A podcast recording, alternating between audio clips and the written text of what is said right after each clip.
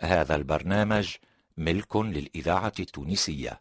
بسم الله الرحمن الرحيم. وصلى الله على سيدنا ومولانا محمد وعلى آله وصحبه وسلم. إن هذا المكان المبارك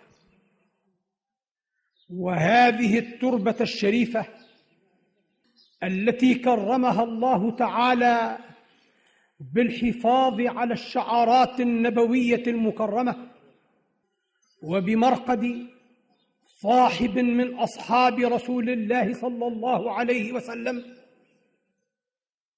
ومن أنصاره المفادين في سبيل حبه ومن أعلام دينه الذين فتحوا الأقطار في إعلاء كلمة الله وبث كلمة الإسلام التي هي كلمة الحق والسلام. وفي هذا اليوم الأغر الأزهر الذي شرف بذكرى مولد النبي الأعظم صلى الله عليه وسلم وأثار في نفوس المؤمنين أجمعين. من معاني صدق حبه صلى الله عليه وسلم ومتين التعلق بحبل هدايته وصحيح الائتساء بسنته والرجوع إلى شرعته والندامة على ما فرطنا في جنبه وجنب الله تعالى. من هذا المكان وفي هذا اليوم حيث يتضافر شرف الزمان وشرف المكان تضافرا يثير في النفوس المؤمنة الكريمة معاني التعلق برسول الله صلى الله عليه وسلم بصورة تحقق لكل واحد منا أن المعنى الذي تشتمل عليه نفسه والعاطفة التي تلتهب بين جنبيه إنما هي حاصلة في نفس أخيه ملتهبة بين أضلع الإخوان جميعا. ففي هذا المعنى من الاشتراك نجد أنفسنا متلاقين متوافقين متواردين على أسمى المعاني الإيمانية وأكرم المغازي التصديقية وأعني بذلك حب الرسول الأعظم صلى الله عليه وسلم. محمد سيد الكونين والثقلين والفريقين من عرب ومن عجم نبينا الآمر الناهي فلا أحد أبر في قول لا منه ولا نعم هو الحبيب الذي ترجى شفاعته لكل هول من الأهوال مقتحم فبهذا الشعور وأمام هذا الهول العظيم الذي يهدد العالم الإسلامي وفي هذه المحنة المريرة التي يتفطر لها قلب كل مؤمن ومؤمنة. نجد شعورا مشتركا فيما بيننا يحدو بنا إلى التوجه إلى مقام الرسول صلى الله عليه وسلم بما نحن مشتركون فيه من معاني الحب والولاء والتضحية والفداء في سبيل رفعة مقامه وشرف منزلته صلى الله عليه وسلم حبا هو تمام الإيمان لما ورد في حديث الصحيح من قوله صلى الله عليه وسلم والذي نفسي بيده لا يؤمن أحدكم حتى أكون أحب إليه من والده وولده وفي الطريق الآخر من نفسه التي بين جنبيه. نعم إننا مشتركون متساوون متواردون في هذه الشرعة الكريمة شرعة محبة النبي صلى الله عليه وسلم وتكريمه وإعظام قدره وفداء شرفه العظيم العزيز.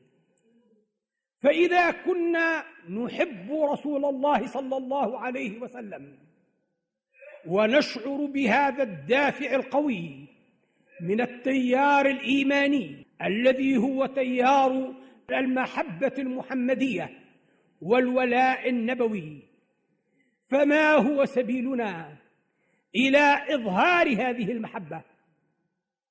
وما هي طاقتنا في أن نكيفها؟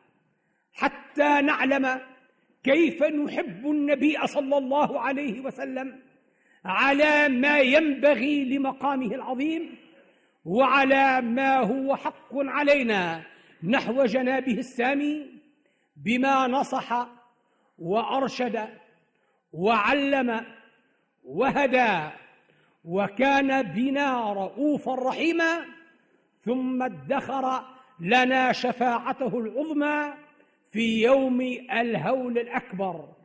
فجزاه الله عنا أحسن ما يجزى به نبي عن أمته. ورفع قدره العظيم في منازل النعيم بما ضمن له سبحانه وتعالى بقوله ولسوف يعطيك ربك فترضى فإذا كنا نحب النبي صلى الله عليه وسلم ونلتمس طريق الوصول لأن نكون صادقين في هذا الحب متبعين الشرعة الصحيحة الطاهرة التي تقربنا من النبي صلى الله عليه وسلم وتجعلنا أهلا لشرف هذا الانتساب إليه والفوز بهذه المحبة التي أخبرنا صلى الله عليه وسلم مؤكدا مقسما أن الواحد منا لا يؤمن حتى يكون رسول الله صلى الله عليه وسلم أحب إليه من كل شيء أحب إليه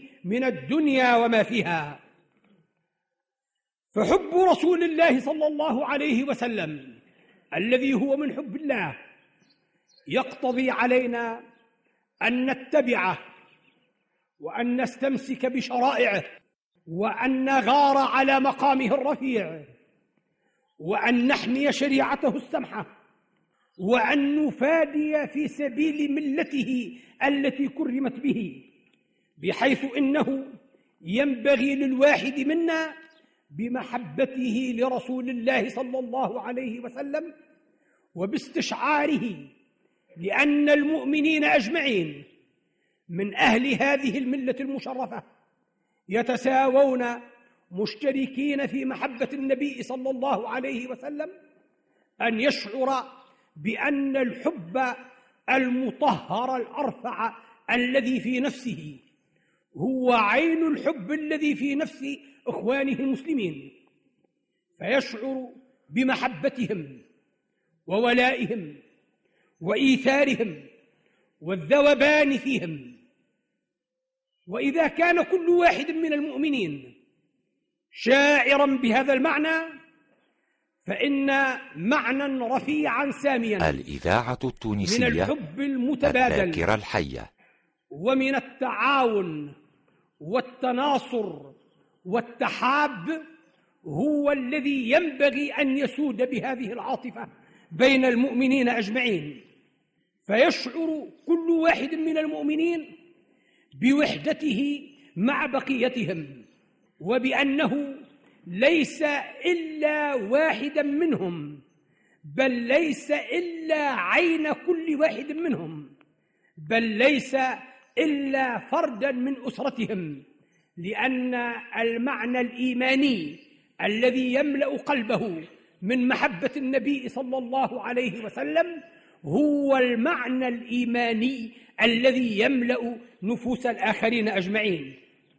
هنالك نشعر حقيقة بالوحدة ونشعر بالمعنى الذي هو التيار المغذي للوحدة والمروي لها والممد لتيارها الجياش ألا وهو ما عبر عنه النبي صلى الله عليه وسلم بحلاوة الإيمان.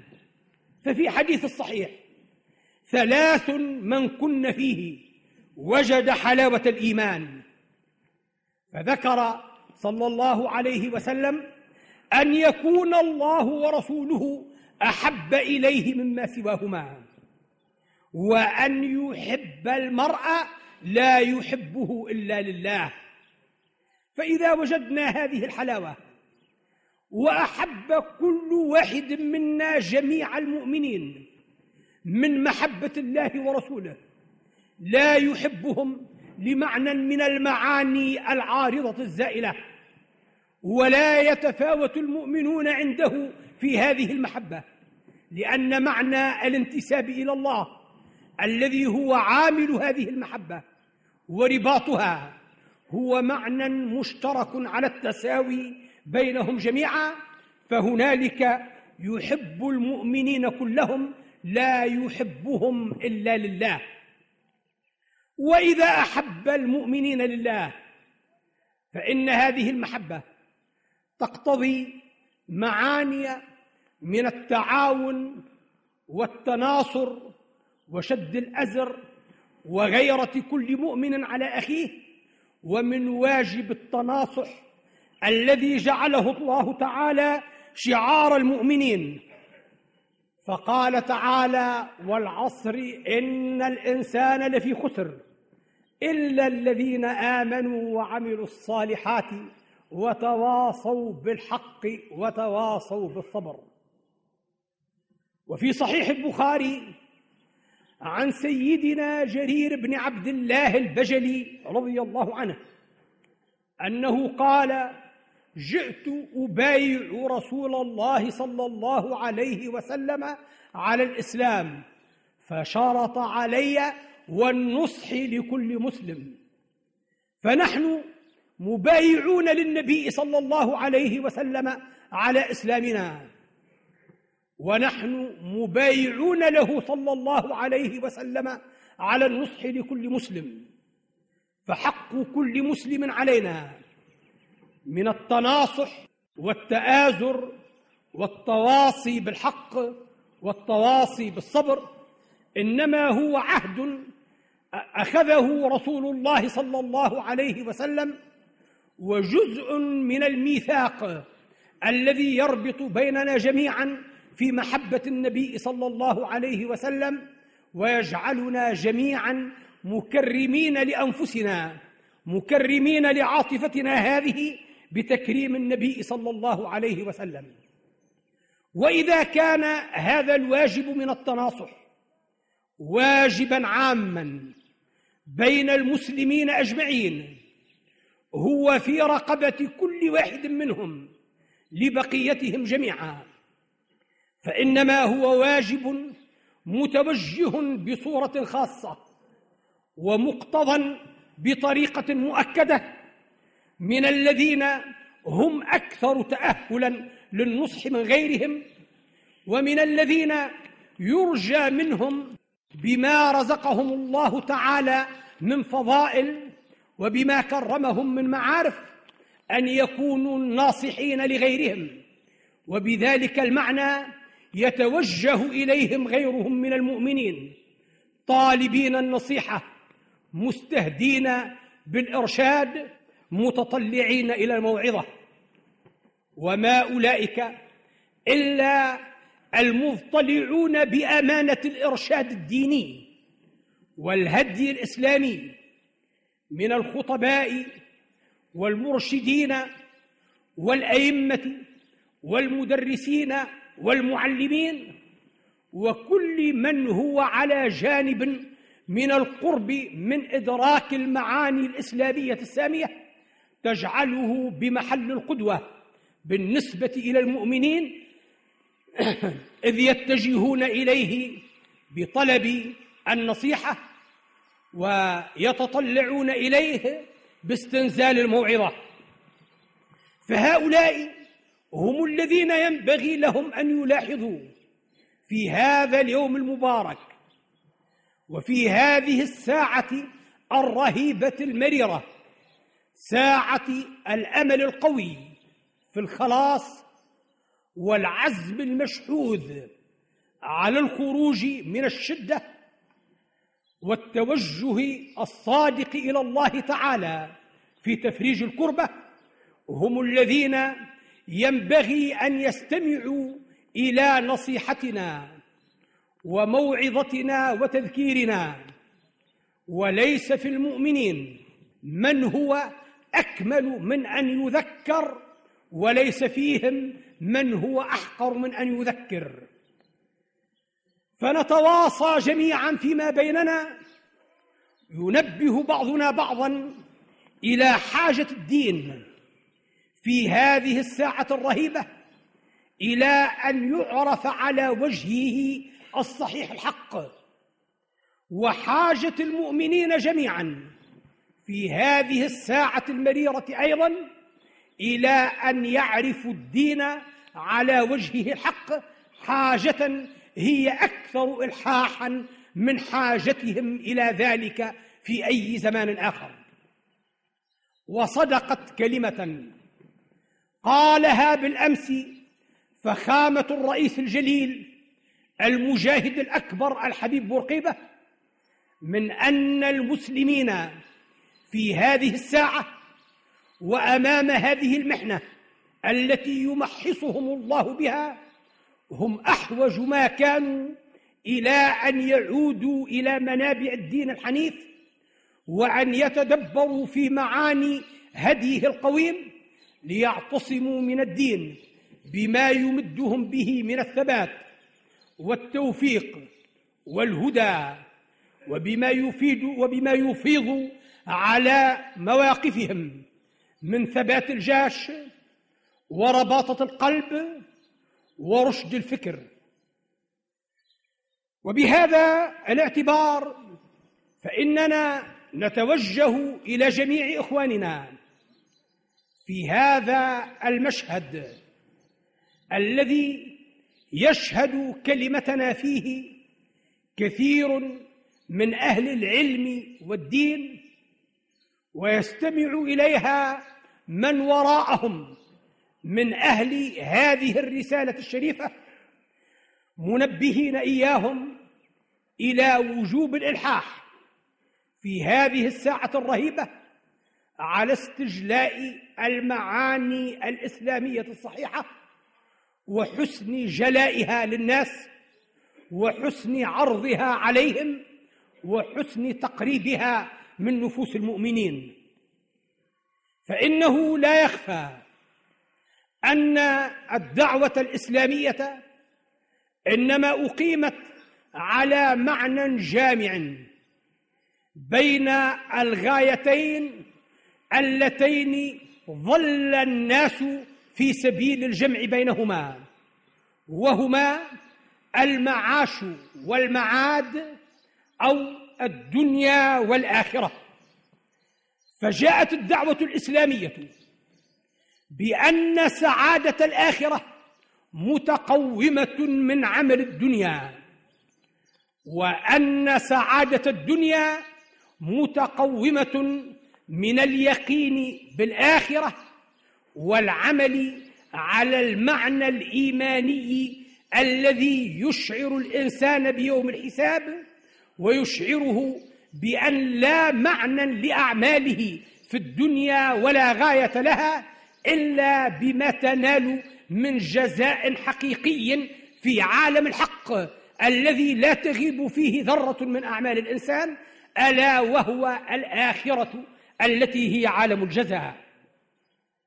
وإذا كان المسلمون في عصور مضت قد أخلوا بهذا المعنى الذي جمع جمعا محكما بين الغايتين الدينيتين غاية الدنيا وغاية الآخرة.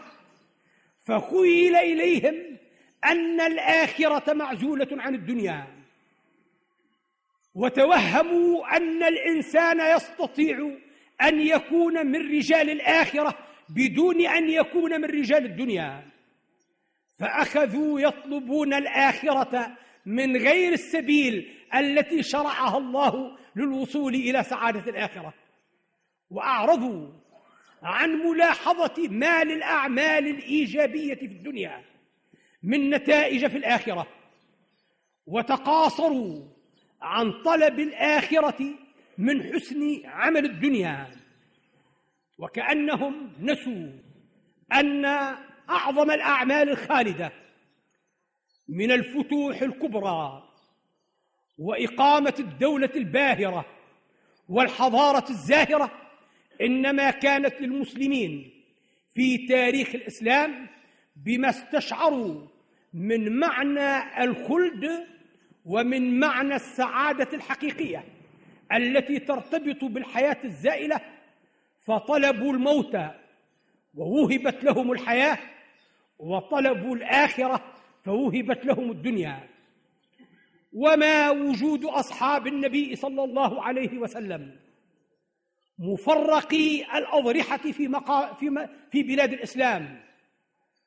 وما وجود هذا المقام الذي شرف بمدفن الصحابي سيدنا أبي زمعة البلوي إلا معنى ناطق شاهد بأنهم إنما ماتوا في سبيل بقاء الدين وأنهم إنما اغتربوا في سبيل أنس إخوانهم المؤمنين. الذاكرة الحية. وأنهم إنما استشهدوا ليحيا من بعدهم من إخوانهم الذين يستبشرون بأنهم بنعمة من الله وفضل.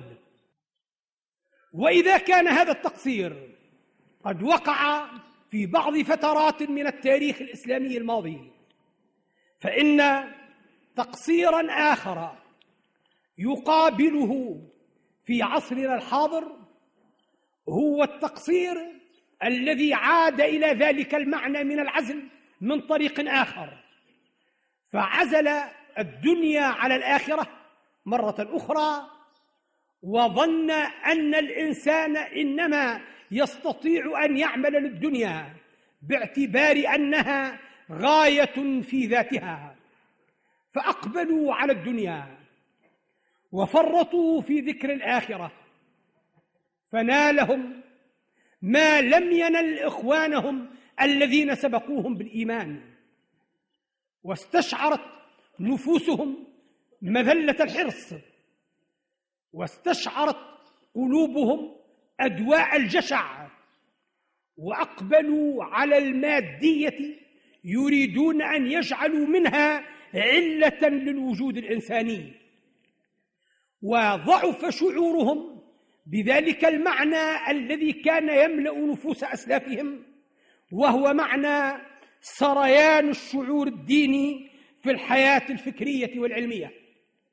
ونسوا ونسوا أن النبي صلى الله عليه وسلم إنما كان يبني بيده ويبني معه أصحابه من المهاجرين والأنصار لما هاجر إلى المدينة المنورة وأقام مسجده الشريف فكان في ذلك البناء المادي يشعر هو ومعاونوه على بناء ذلك الهيكل الأطهر المقدس بأن الدافع بهم جميعا إنما هو شعور أخروي. فكان صلى الله عليه وسلم يقول اللهم إن العيش عيش الآخرة فاغفر للأنصار والمهاجرة. وكذلك كان شأنه صلى الله عليه وسلم في غزوة الأحزاب عندما كان يحفر خندق الدفاع المحيط بالمدينة المنورة. فنحن بهذا المعنى الذي أصبح يغشى نفوس المسلمين وهو معنى الغفلة عن سريان الشعور الديني في الحياة الفكرية والحياة العملية الاجتماعية. ينبغي لنا أن نستخلص من موقفنا الحاضر في محنتنا هذه التي أصيب بها الإسلام في بقعة من أعز بقاع الوطن الإسلامي ألا وهي الحرم القدسي المشرف. يحق لنا أن نرجع إلى أنفسنا وأن نحاسب ضمائرنا على موقفنا الحاضر من هذه المحنة. فبأي قلب ينظر المؤمنون في غير البلاد الشرقية العربية وفي غير الأرض الفلسطينية المقدسة وفي غير أرض الكنانة المباركة إلى هذا العدوان الذي مس شرف الدين وأقدم على أن يدنس ثالث الحرمين الشريفين. فقد يقول قائل إننا رأينا من التعاطف ومن التناصر ومن دواعي النجدة ومن دواعي الإسعاف ما شرف المسلمين أجمعين وما رفع قدرهم في أعينهم وأعين غيرهم من الملاحظين لموقفهم هذا من الناس أجمعين. ولكننا إذا إذا تعمقنا في النظر في صميم هذا الموقف من العطف والتناصر والإسعاف فإننا نجد أنها معان قائمة على غير ما ينبغي أن تقوم عليه معاني الاتحاد الإسلامي الكامل. وعلى أقل مما ينبغي أن تقتضيه روح الأخوة الإسلامية التي هي راجعة إلى مساواتنا في الاستمداد من محبة النبي صلى الله عليه وسلم. فإن اعتبارات مادية لا حقيقة لها من اختلاف الأقطار وتباعد المسافات واختلاف الدول واختلاف الوحدات النسبية التي تظهر في اللغات وفي الأقاليم. وفي غيرها قد جعلت بعض المسلمين يشعرون بأن بعضهم هو أقرب إلى احتمال الواجب في هذا الموقف وأنه أحق بأن يكون المفادي المضحي في سبيله. والحال أن الذي ينبغي أن يقوم عليه الشعور الإسلامي إنما هو المعنى الذي يهدم هذه الاعتبارات المادية. من تعدد الأمم والشعوب ومن اختلاف الأقطار ومن تعدد الدول. فإننا إذا تركنا ما للسياسة من اعتباراتها التي ينبغي أن تراعى واعتبرنا أن السياسة إنما هي كيفية تصريفية للمعاني القومية والشعور الشعبي فإننا عندما نرجع إلى الإيمان الشعبي وإلى الشعور الجماعي الذي يسود بين المسلمين في هذه الآونة الرهيبة والذي كان ينبغي أن تستمد السياسة منه ما تصرف به روح الثبات في تصاريف حكيمة على ما تقتضيه الخطط السياسية. فإننا نجد أن موقف المسلمين هو موقف على عكس ما ينبغي أن يكون عليه موقف الأمة من سياستها التي تضطلع بها حكوماتها الرشيدة وقادتها الموفقون. فينبغي أن يكون هناك معنى من الشعور الإيماني الثابت والعاطفة المتينة التي لا تتغير. وأن يكون ذلك مددا للمواقف السياسية التي قد تختلف وقد تتكيف بحسب ما تقتضيه الآراء السياسية من اختلاف الكيفيات.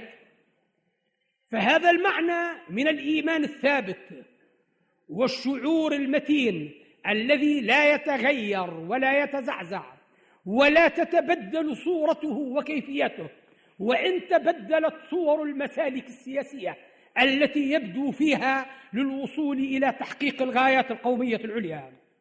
ففي هذا السبيل ينبغي للتونسي والمغربي والتركي والهندي أن يتساءل ما هو المعنى الذي من أجله يستشهد في سبيل فلسطين الأردني والمصري. ولماذا يكون هو أولى مني بأن يموت في هذا السبيل؟ أليس هذا حرم الله؟ ألست أنتسب إلى حرم الله وإلى حب الله وإلى حب رسوله صلى الله عليه وسلم وإلى حب المؤمنين وتقديس حرمات الدين على نفس النسبة التي ينتسب بها الآخر؟ فإذا كان هو الذي فجأه الهجوم العادي.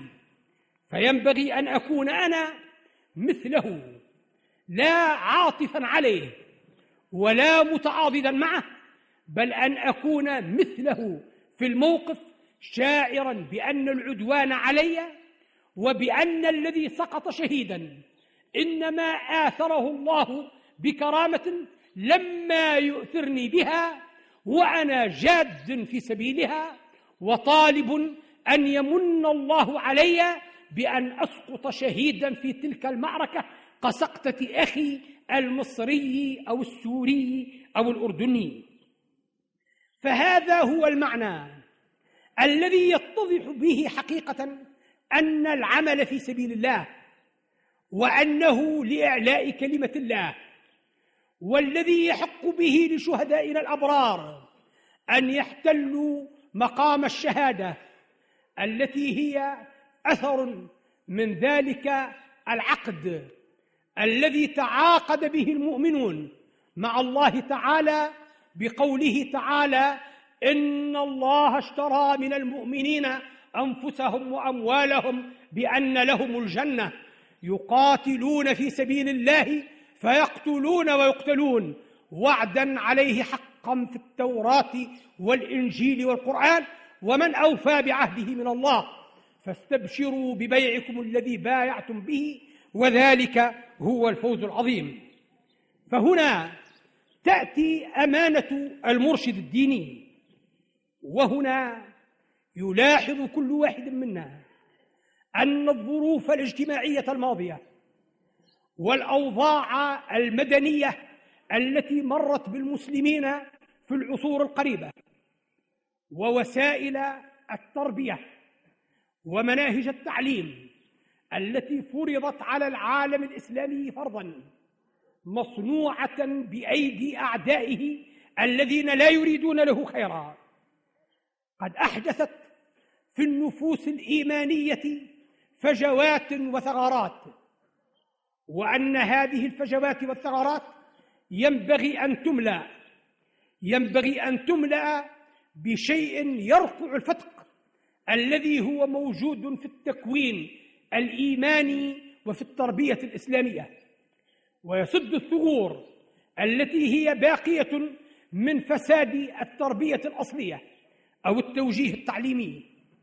فإذا كانت جمعية الحفاظ على القرآن العظيم تتقدم اليوم إلى الاضطلاع بناحية من هذا المهم الإذاعة التونسية المؤتمن على ذاكرة وهي الوطن. مصدر النور ومدد الهدى وتعقد حلقا قرآنية للمحافظة على كلمة الله تعالى من أن تتلاشى أو أن تصبح شيئا منقولا بطريق الظن فإن هنالك واجبا آخر يدعونا إلى عقد حلق أخرى. هي حلق علمية تربوية يكون أساسها المطالعة والتدبر والادكار ويكون مددها تفسير القرآن العظيم وبيان سنة النبي صلى الله عليه وسلم وتقرير أحكام الشريعة الإسلامية على ما قرره الراسخون من أئمة الدين. وبذلك يشيع التوجيه الإيماني ويستطاع أن يستمد منه ميزان عقلي نفساني توزن به الأعمال والأفكار. هو ميزان ذاتي للمسلمين.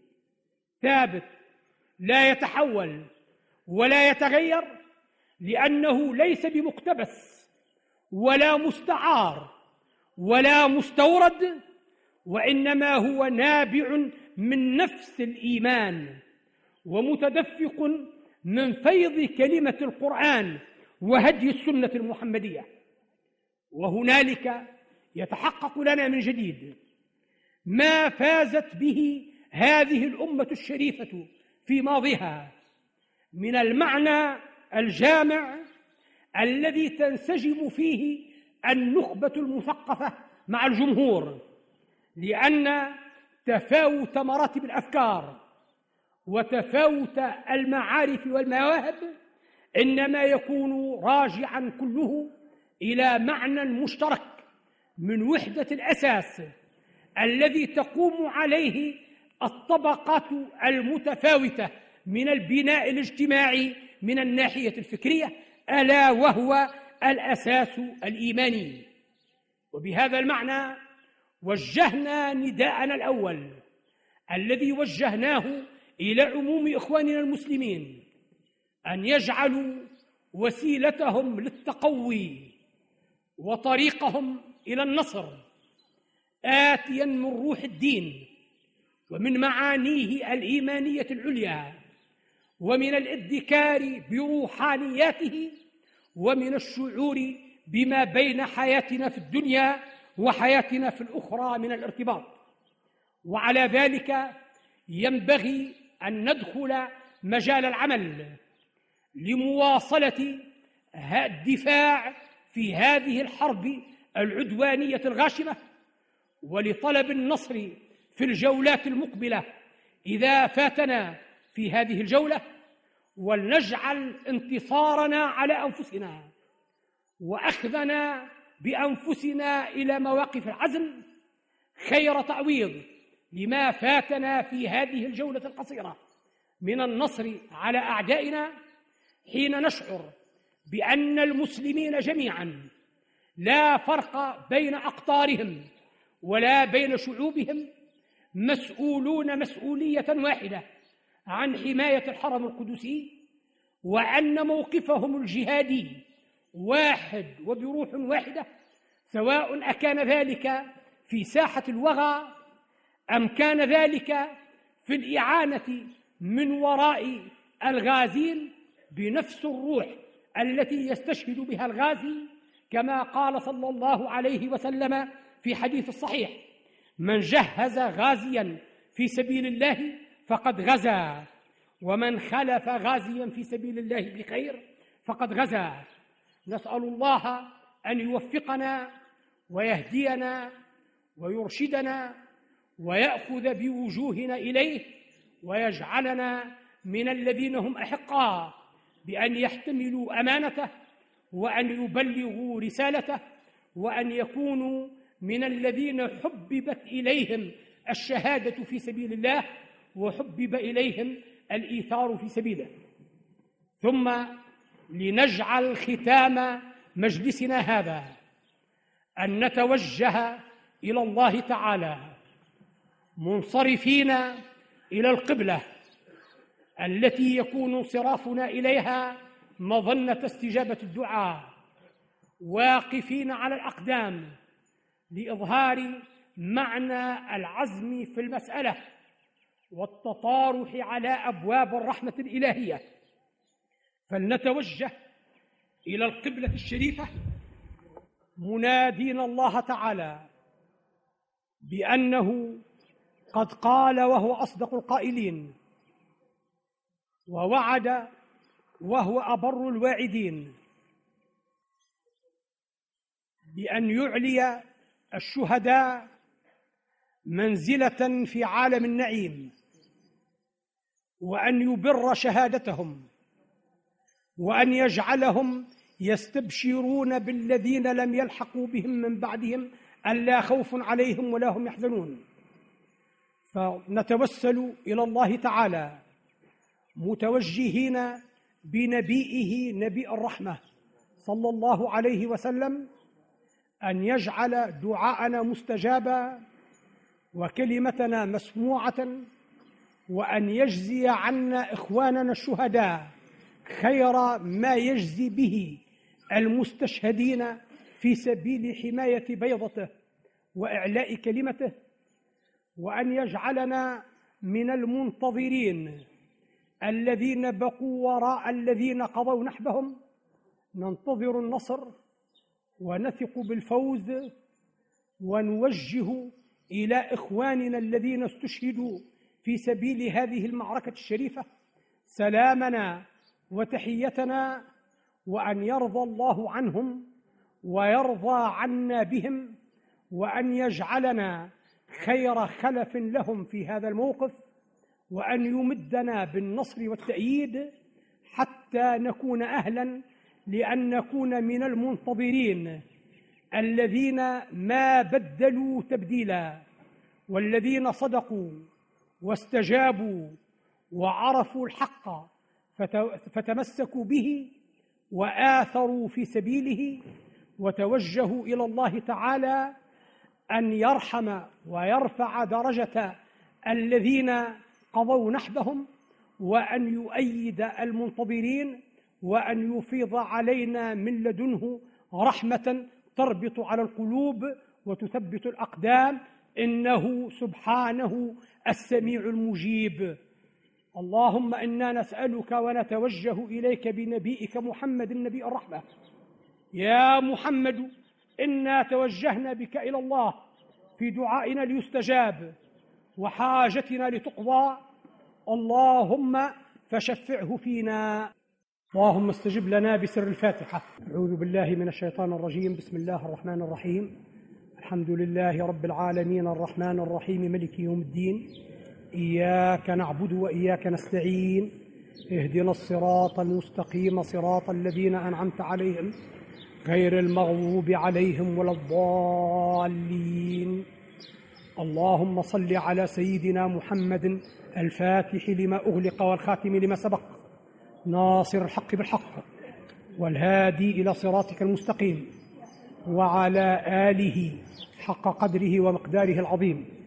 سبحان ربك رب العزة عما يصفون وسلام